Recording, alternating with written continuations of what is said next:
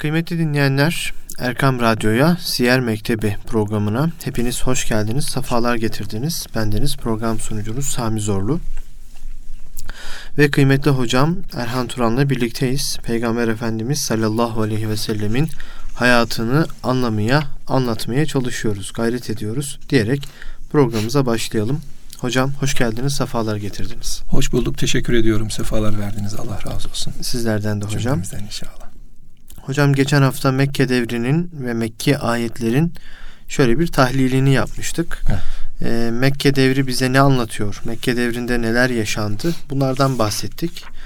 Ee, ve Mekke ayetlerin hususiyetleri nelerdir? Ee, özellikleri nelerdir? Daha çok hangi mühteva üzerine inmiştir evet. Mekke ayetler? Bunlardan bahsettik ve hicrete geldik. Artık Peygamber Efendimiz sallallahu aleyhi ve sellemin müşriklerin yapmış olduğu zulüm neticesinde son çaresi, son çıkmazı artık yapabileceği son şey hicret etmekti. Evet. Ee, daha önceden tabii Müslümanlar belli bir kısım Müslümanlar Habeşistan'a hicret etmişler idi ama evet.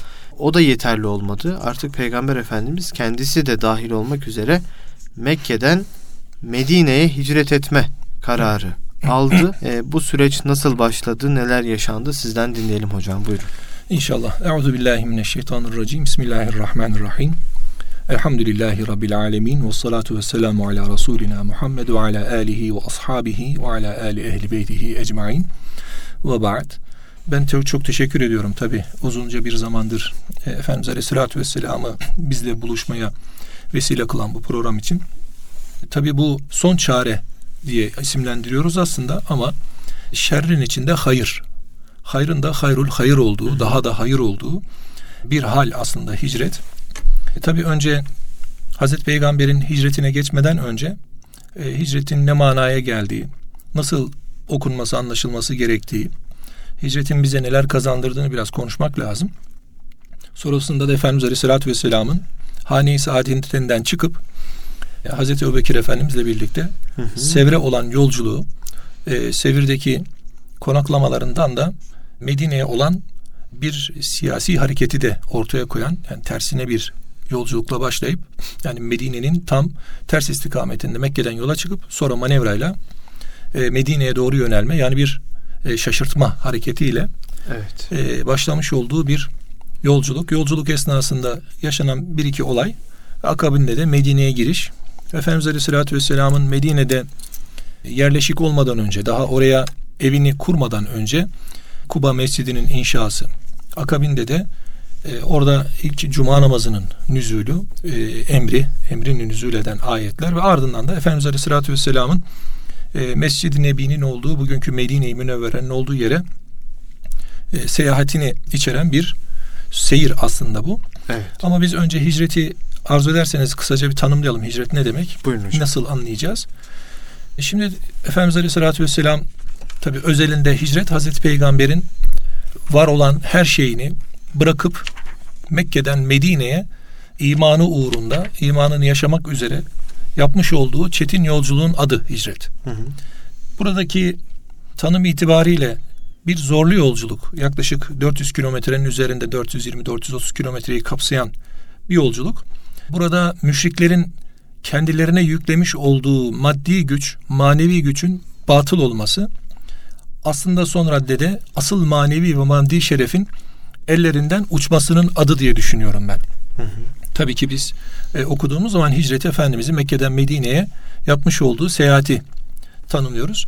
Acizane şöyle bir tanım aklıma geliyor. Aslında müşriklerin kendilerine verilen iltifatı elden kaçırmalarının adı hicret. Hmm, çok güzel. Çünkü Resulullah Aleyhisselatü Vesselam Medine'de e, nebi olarak görevlendirilmemişti. Resul olarak görevlendirilmemişti. Mekke'de peygamber olarak gönderilmişti. Mekke elindeki değerin kıymetini bilemedi aslında. Bilemediği için de tabi asgaride oldu bu. Onlar da hicret ettiler. Hı hı. Ve en son Efendimiz Aleyhisselatü Vesselam'ın yapmış olduğu son çare. Bu hatırlarsınız Varaka bin Nevfel'le ilk e, vahiy noktasında görüşüldüğünde Hazreti Hatice validemizle gidildiğinde senin memleketinden çıkarıldığın zaman da yanında olmak isterdim. Hmm. Orada Hazreti Peygamber ben memleketimden çıkarılacak mıyım demişti. O da bu tebliğ vazifesiyle yani ilahi vazifesiyle, risaletle görevlendirilmiş hiçbir peygamber yoktur ki memleketinden hicret ettirilmiş olmasın, çıkarılmış olmasın evet. diye cevap vermişti. Aslında hicret dediğimiz hadise her peygamberin hayatında var olan bir şey. Yani yerli, yerel, orada sabit kalmış ve oradan başka memlekete gitmemiş olan bir peygamber örneğimiz yok açıkçası. Kur'an-ı Kerim'deki peygamberlere baktığımızda her birinin tevhid mücadelesi var. Ve akabinde karşılaştığı zorluk ve güçlüklerden sonra bulunmuş olduğu memleketi terk ettirilme hadisesi var. Tabi buradaki terk ediş zulümden, şiddetten ya da kendilerine kurulan baskıdan kaçmaktan ziyade dinini, İslam'ını, imanını yaşayabilmek için uygun bir zemin arama hareketi. Bu sebeple Hazreti Peygamber'in tabi kendi keyfiyetiyle ben e, artık buradan gitmeliyim, burayı terk etmeliyim diye vermiş olduğu bir karar değil. Aslında ilahi bir emrin karşılığıdır hicret. Efendimiz Aleyhisselatü Vesselam'a hicreti Allahü Teala Cebrail Aleyhisselam'la işaretle emrettiler. Yani Hazreti Peygamber'in oradan çıkması artık şarttı. Farz oldu yani bir nevi. E, hatta Mekke'nin fethine kadar Efendimiz Aleyhisselatü Vesselam hicretin farzlığını ifade etti. Mekke fethedildikten sonra La hicrate ba'del fethi dedi Peygamberimiz. Artık Mekke'nin fethinden sonra hicretin farziyeti durdu. Sebep artık Mekke fethedildi ve orası İslam beldesi oldu. Aslında hicreti bizim anlamamız gereken vecihe bu taraf. Yani maddi ve manevi anlamda e, İslam'ını yaşayabilmek için, dinini yaşayabilmek için e, bir insanın bulunmuş olduğu beldeyi, bulunmuş olduğu mekanı terk edip ilahi vahye mutabık olabilecek, ilahi vahiy yaşayabilecek, Hazreti Peygamber'in bize takdim etmiş olduğu İslam'ı hayata geçirebilecek, tatbik edebilecek bir beldeye göç etmenin adıdır aslında hicret. Evet. Tabi ne olduğuyla alakalı baktığımızda karşımıza bunlar çıkıyor. Niçin olduğunu düşünürsek yani Efendimiz Aleyhisselatü Vesselam işte biraz önce söylediğimiz vecihle İslam'ını, imanını yaşayabilmek, sahabiyi yaşatabilmek bir de e, tebliğ devam edecek. Çünkü Hazreti Peygamber bölgesel bir kimliğe sahip değil. Hazreti Peygamber cihan şumul dediğimiz alemleri aşan evrensel dediğimiz zamana ve mekana tabi olup ama zamana ve mekana bağlı olmayan her zaman ve zemini kuşatan bir peygamberliği var. Bundan dolayı da Efendimiz Aleyhisselatü Vesselam Medine'ye Hazreti Allah'ın e, işaretiyle işaretiyle ne yapıyor? Hicret ediyor. E, neden Medine? Bunu da biraz e, konuşacağız aslında. Şimdi Medine hem siyasi hem ticari bakımdan önemli bir yer. Hı hı. Aslında İslami anlamda merkez olabilecek konumda bir yer. E, Hazreti Peygamber Aleyhisselatü Vesselam'ın oraya gidebilmesi aslında o mübarek beldenin daha sonraki dönemlerde İslam'ın başkenti olma, kalesi olma, kalbi olma noktasında coğrafi konum itibariyle, siyasi, ticari itibarla ve oradaki insanların daha rahat imanla İslam'ına sahip olabilmesi adına çok münasip bir e, mekan olarak görülüyordu. Tabi şöyle anlaşılmasın yani hiçbir şey orada yoktu, hiçbir zorluk yoktu. Tamamen orası bir el yağda bir el balda hareketi de değildi. Orası aslında daha zorlu bir süreci karşılıyor. Şimdi Mekke'de elbette ki işkence dönemi var. Elbette ki Mekke fiziken çok zor bir yerde. Yalnız burada şöyle bir sıkıntı var. Rehavet söz konusu. Yani bizim e, İslam tarihinde okuduğumuz zaman ya da hadis-i şeriflerde gördüğümüz zaman ayetlerde işaret buyurulduğu üzere münafıklar bu bölgede ortaya çıkıyor. Burada Yahudiler var. Az da olsa Hristiyanlar var. Diğer e, milletlerden insanlar var. Orası bir farklı kültürlerin, ırkların, insanların da yaşadığı bir bölge olduğu için özellikle de ehli kitabın da içerisinde olduğu bir e, coğrafya olduğu için Hazreti Peygamber Aleyhisselatü Vesselam e, orada elbette ki tebliğde bir rahat ortam ortaya koyacaktır, yakalayacaktır ama bunun yanında bir de farklı bir e, karşılık görecektir. Çünkü biz Bedir'de inşallah okuyacağız diğer derslerimizde bu karşımıza gelecek. Bedir'de, Uhud'da, Hendek'te baktığımız zaman mesela Bedir ve Uhud'da münafıkların ihanetlerini göreceğiz. Hendek'te Yahudilerin ihanetlerini göreceğiz. Efendimizin Medine'ye girdiğinde yapmış olduğu bir Medine vesikası bize Medine'de alınacak olan asıl duruşu sergiler vaziyette. Yani günümüze çok e, ışık tutan bir vesikadır aslında. Anlaşmadır Medine vesikası. Onu inşallah madde madde burada e, konuşmaya çalışırız daha sonraki derslerde. Efendimiz Aleyhisselatü Vesselam biraz önce, önce söylediğimiz gibi Medine'yi hedef alacak ve artık yavaş yavaş böyle yolculuk hazırlıklarına başlayacak. Yalnız Mekke'deki o olumsuz haller, işte istihzalar, alaylar, tehditler, ambargolar, şiddetler üzerlerinde bir tesir, bir etki bırakarak çıkacaklardı. Ya Peygamber Efendimiz Aleyhisselatü Vesselam yine Mekke'den çıkarken özlemiyle çıkacak Mekke'den. Hani güle oynaya artık hani bir tatil edasıyla çıkış değil bu çıkış. Yani bir e, zahmetli çıkış aslında.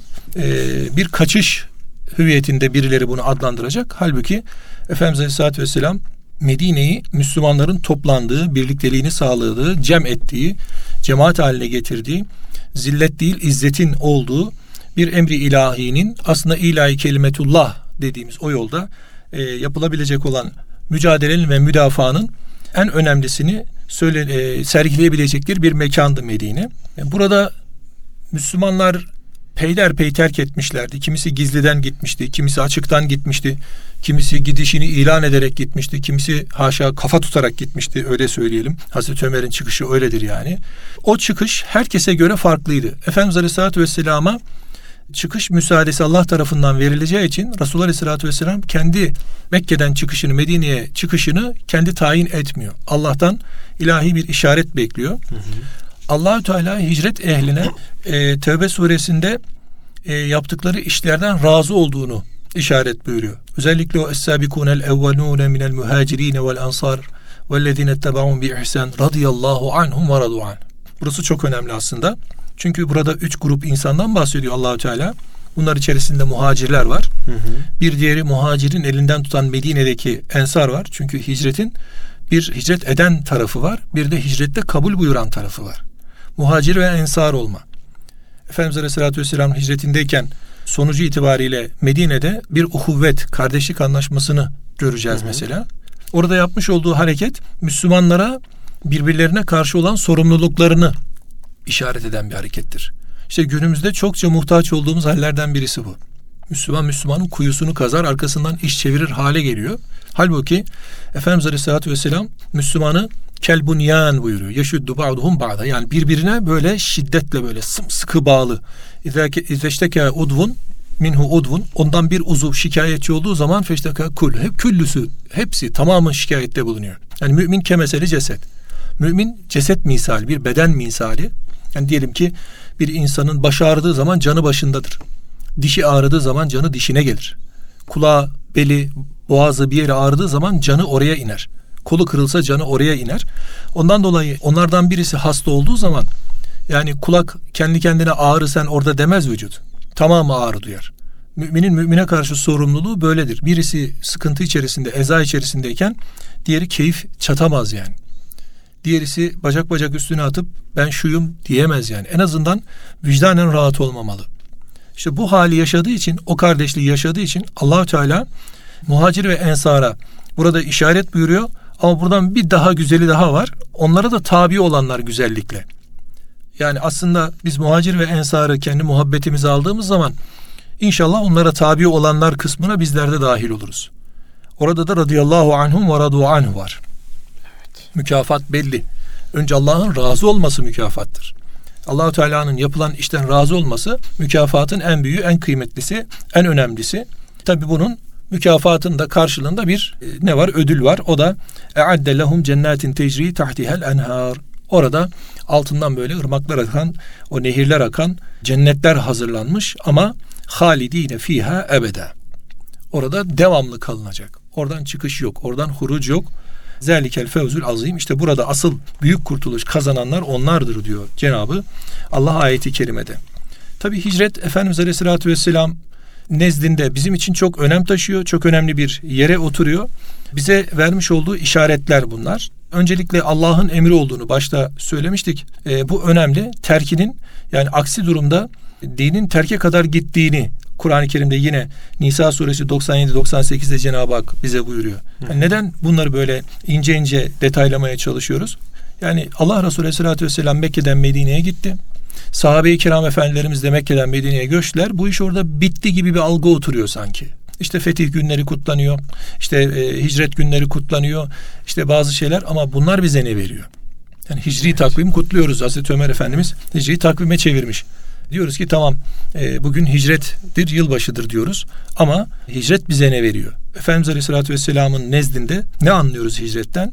Allah'ın emri olduğunu söyledik. Bir diğer mesele dini mübini İslam'ı yaşamada bize mani olunan her ne varsa işte bunları ne bileyim insanın kendi rahatlıklarını, alışkanlıklarını, ailesini, efradını, malını, mülkünü, ali menfaatlerini yan yana koyduğunuzda ayeti kerime işaretle bunların mazeret olmayacağını söylüyor. Yani günümüzde de böyle. Biz tercih etmek zorunda kaldığımızda yani şeriatı, dini, dini mübini, İslam'ı, İslami hayatı, dini hayatı yaşamakla diğer arasında tercih etmek zorunda kaldığımızda burada insanın kendi rahatlığı, alışkanlığı, işte daha önceden getirmiş olduğu fikriyatı vesairesi, ailesi, çoluğu, çocuğu, malı, mülkü her neyse bunlar artı dünya menfaatleri e, tercih edilmeyecek. Çünkü ayeti kerime bunları mazeret olarak kabul etmediğini söylüyor Allahü Teala'nın. Bunlar mazeret değildir diyor ayet. Yani bunları önümüze getirmeyin.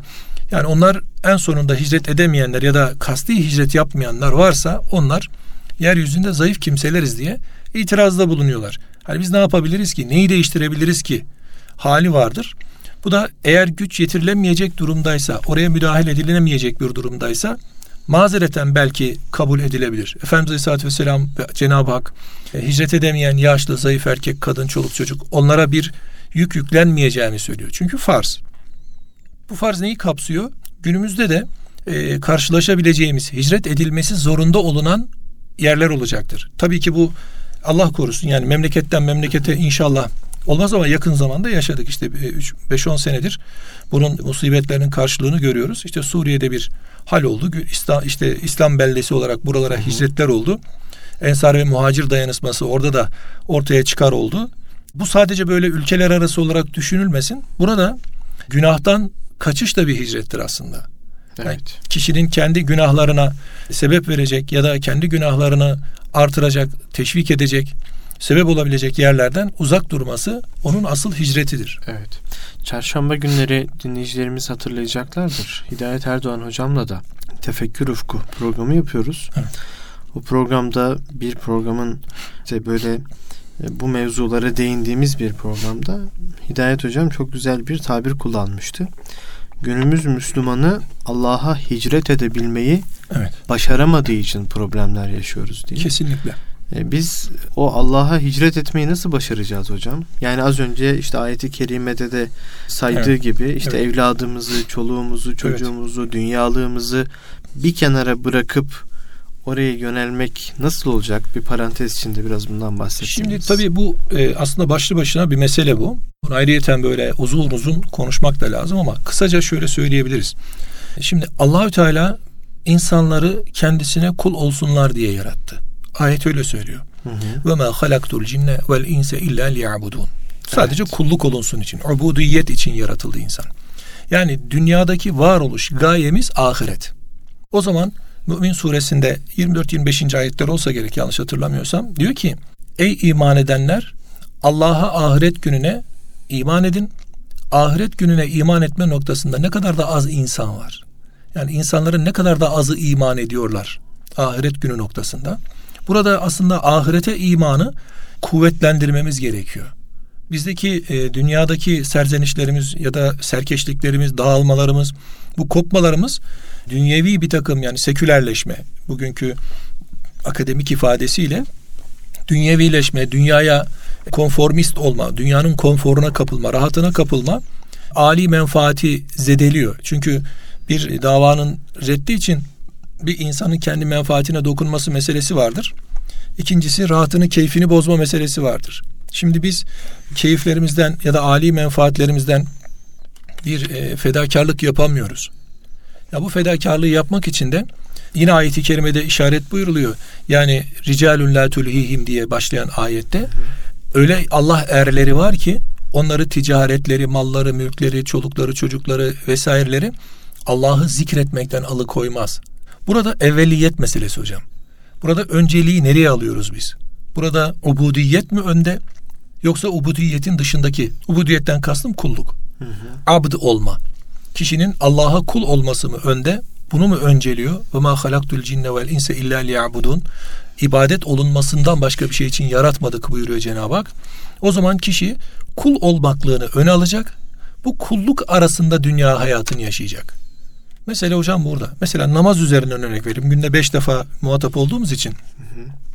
E, hayatta programladığımız zaman yani bir insan bir gününü programladığı zaman değişmez halleri yani kesinlikle vaktiyle zamanıyla oynamayacağı tek hal beş vakit namaz vaktidir. O saat geldiği zaman orada o namaz kılınacak. Ama bu e, bir vazife, bir görev olması gereken zorunluluk olarak değil. O hayatında olması gereken bir güzellik olarak olacak. Hayatı o vakitlere göre planlayacak. O aralıklara göre planlayacak. Bir hocam var, e, kulakları çınlasın hayatta. Ajandası namaz vakitlerine göre hocam. İşte hocam bu. Sabah namazı sonrası, öğle namazı öncesi, öğle namazı sonrası. Yani bir ajanda yapıyor kendine her gün. İşte sabah namazı vakti sonrası şu saatte şu yapılacak gibi. Tabii hocam ne kadar güzel. Mesela e, diyelim ki e, birisine randevu vereceksiniz. Öğlen namazı vakti Üsküdar'da işte Mihrimah Sultan Camisi'nin önünde buluşalım. Evet, namazı ya, kılıp oturalım. Namazı kılıp oturalım. Yani ne kadar güzel bir şey. Yani neticede bir namaz farkındalığı, bir cami cemaat farkındalığı, Müslümanın ibadetinin, ubudiyetinin, kulluğunun farkında olması. Tabii bunu da e, belki son zamanlarda tabii hep böyle örnek verildiği için insanlar hep namaz vesaire üzerinden oluyor. Sadece namaz değil. İnsanların insanlarla olan alakası da böyledir. Yani bir kul hakkını düşünerek hareket edebilme. İşte diyelim ki sokakta yürürken, işte ne bileyim bir araba kullanırken ya da e, ticaret yaparken, bir meyve seçerken, ne bileyim bir e, kaldırımda otururken ya da bir yerde istirahat buyururken bir yerde lokantada yemek yerken bunların da farkında olarak aslında yaşayabilmek. İşte ahirete imanın güçlü tutulmasıyla alakalı hocam bu. Acizane benim iddiam şu. Bir mümin ahirete ne kadar imanı kuvvetliyse ibadeti de dünyası da o kadar kuvvetli oluyor. Güçlü oluyor ve o kadar rahat oluyor. O düştükçe o ahirete iman kuvveti zayıfladıkça hem ibadetlerdeki huşu zayıflıyor hem de dünya hayatındaki üç kağıttır vesairedir artmaya başlıyor. Yani sanki ahirete iman bizim miyarımız yani denge ölçümüz. O bizi dengeye getiriyor. Hazreti Peygamber Mekke'den Medine'ye dünyasını cennete çevirmek için hicret etmiyor. Hazreti Peygamber Mekke'den Medine'ye ahiretini cennet etmek için göçüyor. Çok güzel. Yani bu çok önemli bir şey. Yani bizim anlayamadığımız yer burası. Ve bu hicret içerisinde Cenab-ı Hak bizlere yardımlaşmayı öğretiyor. İslam'ın daha güzel yaşanabilmesi için yani oradaki temel şartın mekana bağlı olmadığını gösteriyor. Hatta başka ahiret yurdu yok muydu diyecek diyor Cenab-ı Hak ayet-i kerimede. Hı hı. Yani siz e, bu kadar şey e, yaşayamadınız, etmediniz. Yani e, çıkamadınız. Yani yeryüzü daraldı mı? Hiçbir bir yer yoktu gidebileceğiniz, dininizi, İslam'ınızı yaşayabileceğiniz. Mesela içki satan yerde çalışıyor adam. Yani orada senin durman ne kadar doğru? Ne kadar çalışman doğru? Terk edeceksin hocam orayı. Oradan hicret edeceksin. Ya da namaz kılacaksınız. ibadet edeceksiniz. Sizi çalıştırmıyorlar orada bundan dolayı. İşte diyorlar ki burada namaz kılmayacaksınız. Yani muadilini, dengini bulup bir iş bulup orayı terk etmek lazım. Neden? Çünkü siz dünyayı kazanmak için, dünyalık elde etmek için, dünyadan menfaat alabilmek için imandan, İslam'dan veriyorsunuz. Şeriattan veriyorsunuz. Allahü Teala neden kazanmadın, neden aç kaldın, neden para bulup da şunları yapmadın diye sormuyor ki. Allahü Teala namazı niye kılmadın diye soruyor. Ya. Biz orada yani rızkın Allah'tan geldiğini, rızkı Allah'ın verdiğini bilerek elbette ki biz maişetimizin peşinde koşacağız. Elbette ki biz helalinden kazanmanın yollarına bakacağız. Ama e, burada ahireti unutmadan, Allah'ı unutmadan e, ve rıza doğrultusunda neresi layıksa o layıkı veç ile e, hareket etmeye çalışmak lazım. Evet. Bu bilmiyorum paranteze yetti mi? Allah Ama razı olsun hocam. Bu önemli. Açıkçası ben ahirete imanın kuvvetlendirilmesiyle alakalı. Kur'an-ı Kerim'de kıyametle alakalı, ahiretle alakalı, cennet ve cehennemle alakalı birçok ayet var. Şöyle onları biraz okusak o da bizim motivemizi biraz artırır gibi geliyor bana.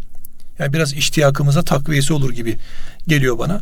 Ben açıkçası dinleyen kardeşlerimizden bunu istirham ediyorum yani. Açıp baksınlar Kur'an-ı Kerim'deki o ayetler oranın şiddetini, hiddetini nasıl anlatıyor? Orası bize ne kadar canlı tutuluyor? Biz hayatımızda e, yokmuş gibi amel etmeye başladık. Sanki işte günümüzün en büyük problemlerinden bir tanesi deistik duruş. Yani işte e, Tanrı var ama işimize karışmaz algısı. Yalnız e, Allah var ve işimizi de tayin ediyor. Bizden e, beklemiş olduğu vazifeler var. Bunun farkındalığını yaşayabilmek için de bu tür işte Kur'an-ı Kerim ayetlerini Hazreti Peygamber'in bize teşvik etmiş olduğu o hadisi şerifleri okuyup imanda canlı tutmak gerekiyor.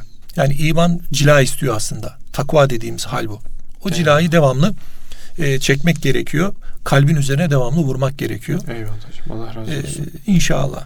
Şimdi hicreti kısaca bu şekilde anlayabiliriz genel itibariyle. Evet. Ee, şimdi vaktimizin yavaş yavaş sonuna geliyoruz hocam. Hı. Şöyle bir şey yapsak. Hicretin ne demek olduğunu Hı. ve hicretten ne anlamamız evet. gerektiğini Hı. anlatmış olduk. Evet. Allah razı olsun. Gönlünüze İnşallah. sağlık. İnşallah. Hicret Peygamber Efendimiz sallallahu aleyhi ve sellemin hicret ettiği gün ne yaşandı?